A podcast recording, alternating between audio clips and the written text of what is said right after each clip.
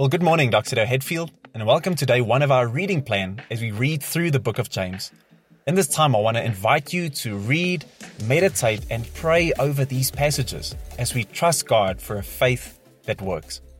James one verse one says, James, a servant of God and of the Lord Jesus Christ, to the twelve tribes dispersed abroad, greetings. Now, this letter was written about ten years after the death of Jesus. The author is James, and he introduces himself as a servant of the Lord Jesus Christ. He was writing to Jewish Christ followers that were scattered abroad among many non-Jewish communities. And in this letter, he's encouraging them, and us for that matter, to live in alignment with what they had learned in Christ. Now, it probably seems quite plain that James calls himself a servant of Christ, until you discovered that James was the brother of Jesus. I'm sure none of us growing up with siblings would ever make the mistake to think of them as the Lord of the universe in human form. No, something massive must have happened in the life of James, because initially, like most people, he did not believe that Jesus was who he said he was. But later, he became this key figure in the history of the church. He's found praying with the other disciples in the upper room before the Holy Spirit is poured out on the day of Pentecost. He becomes the leader of the church in Jerusalem. In fact, Paul calls him a pillar of the church in Galatians two verse nine.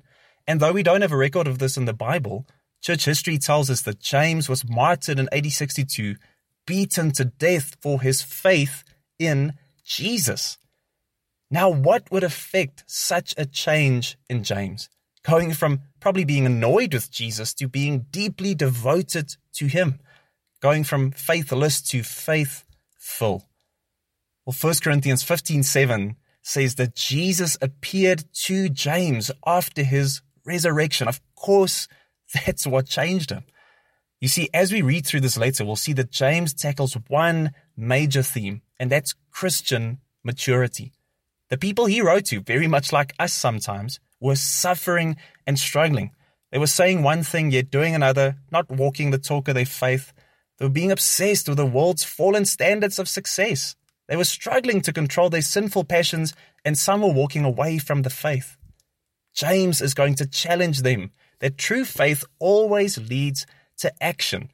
But the place that it starts, the place his own journey started, was not willpower or trying to be a better person, faking it until you make it.